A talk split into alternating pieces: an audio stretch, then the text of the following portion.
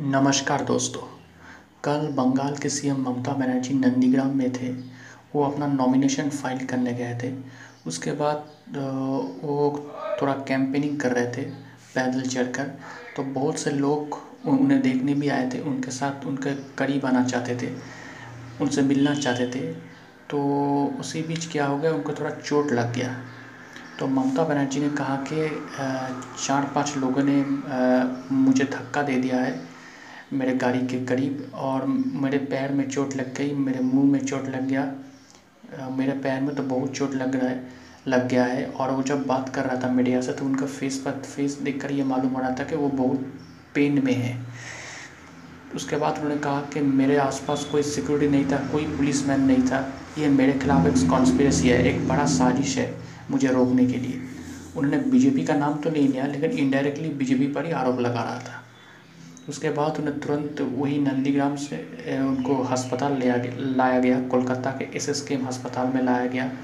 और जब उनको लाया गया अस्पताल में, तब उसी अस्पताल में टीएमसी के कार्यकर्ता बीजेपी के खिलाफ नारे लगा रहे थे। उसके बाद जब गवर्नर जगदीप धनखड़ ममता बनर्जी को देखने आए तो गवर्नर के खिलाफ भी नारे लग रहे थे।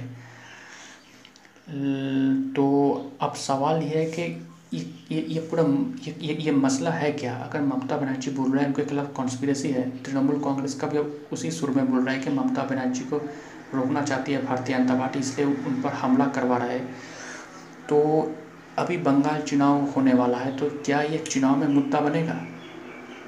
क्या इस इस इशू से ममता बनर्जी का जो इमोशनल कनेक्ट है लोगों के साथ ममता बनर्जी एक मास लीडर भी है कि इमोशनल कनेक्ट करते हैं लोगों के साथ अच्छा कम्युनिकेट करते हैं।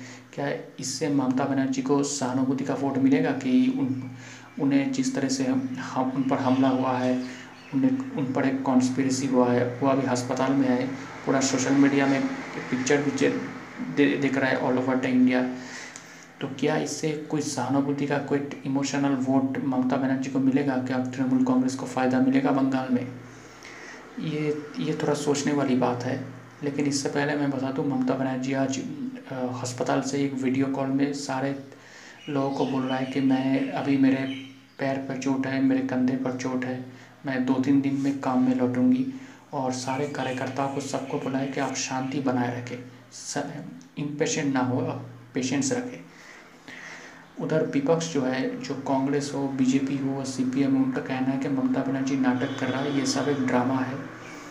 ये सिर्फ़ सहानुभूति का वोट पाने के लिए कर रहा है, क्योंकि उनके पास कोई मुद्दा नहीं है, ना कोई ठीक से काम किया है। ये उनका कहना है। बीजेपी का कहना है कि इस पर निष्पक्ष जाँच होना चाहिए। सीबीआई सीबीआई इस पर जाँच करे। जल्द से जल्द पूरा फैसला, पूरा तो सत्य है, सबके सामने लेकर है ताकि दूध का दूध और पानी का पानी हो जाए। तृणमूल कांग्रेस भी इलेक्शन कमीशन में जाकर इसे कंप्लेन करेगी। बीजेपी भी इलेक्शन कमीशन में जाकर कंप्लेन करेगी। लेकिन सवाल वही आता है, क्या बंगाल चुनाव में इसका इफ़ेक्ट होगा? क्या बंगाल चुनाव सिर्फ़ इसी मुद्दे पर होगा कि ममता बनर्जी को किसने हमला किया? बीजेपी वाले, ये तृणमूल बोल रहे हैं और बीजेपी वाले बोल रहे ये साजिश है क्या इस मुद्दे पर बंगाल चुनाव होगा। बाकी जो जनता के मुद्दे हैं, ये फार्मर इशू है जॉब अनएम्प्लॉयमेंट है बेरोजगारी का मुद्दा है, महँगाई का मुद्दा है महिला सुरक्षा का मुद्दा है इंफ्रास्ट्रक्चर का मुद्दा है और भी बहुत सारा मुद्दा है। क्या इस, पर कोई बात नहीं होगा कि इस इशू पर बंगाल में चुनाव होगा? ये भी एक देखने वाली बात है। लेकिन अभी जिस तरह से दिख रहा है ये मुद्दा बहुत आगे जा रहा है ममता बनर्जी को। जो सुरक्षा का मुद्दा उन पर जो हमला हुआ इस पर मुद्दा।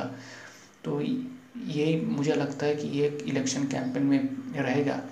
तो ये बेस्ट होगा कि जो भी इस पर इंडिपेंडेंट जाँच करे जल्द से जल्द जो सत्य जो तथ्य जो फैक्ट्स है वो सबके सामने लेकर है नहीं तो इस पर ऐसे ही चलता रहेगा पूरा चुनाव। और मैं प्रे करता हूँ कि ममता बनर्जी जल्द से जल्द फिट हो जाए, उनका तबीयत सुधर जाए और जल्द से जल्द वो काम पर लौटे, वो कैंपेनिंग पर लौटे, क्योंकि ये चुनाव सबके लिए बहुत टफ होने वाला है।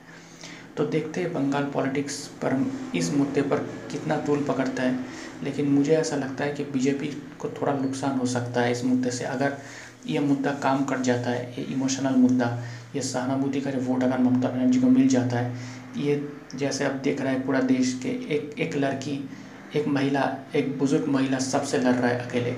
अगर ऐसा कोई मुद्दा बन जाता है तो फिर ये बीजेपी और विपक्ष के लिए खतरे की घंटी हो सकता है, क्योंकि कभी कभी इमोशन पर भी वोट हो जाते हैं और उसका नुकसान विपक्ष को हो, होता है। पहले भी ऐसा हो चुका है। इंदिरा गांधी की वक्त भी इंदिरा गांधी के वक्त भी ऐसा हो चुका है।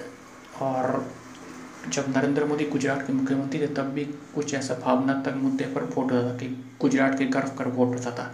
तो ऐसा नहीं है कि इस मुद्दे पर वोट नहीं हो सकता तो इसलिए विपक्ष के लिए डेफिनेटली एक चिंता की बात है। जितना जल्दी इस मुद्दे का सॉल्यूशन निकल जाए उतना ही फ़ायदा है। तो देखते हैं बंगाल पॉलिटिक्स में क्या क्या क्या क्या नए डेवलपमेंट्स होते हैं, ममता बनर्जी पर भी हम लोग मैं ट्रैक कर कर, मैं ट्रैक कर रहा हूँ कि कितने जल्दी वो फिट हो जाए, कितने जल्दी वो कैंपनिंग पर वापस चला जाए। दोस्तों, आपको मेरा ये एनालिसिस कैसा लगा? क्या आप मेरे इस एनालिसिस से सहमत है या नहीं? अगर आप मुझसे संपर्क करना चाहते हैं या कोई मैसेज भेजना चाहते हैं तो आप मुझे डायरेक्टली ईमेल कर सकते हैं। मेरा ईमेल आईडी है Mishti man nine at the rate of G mail dot com Mishti man nine M I S T I M double A N Mishti man nine at the rate of G mail dot com और मेरा नाम है प्रियोव्रतो गांगुली। शुक्रिया।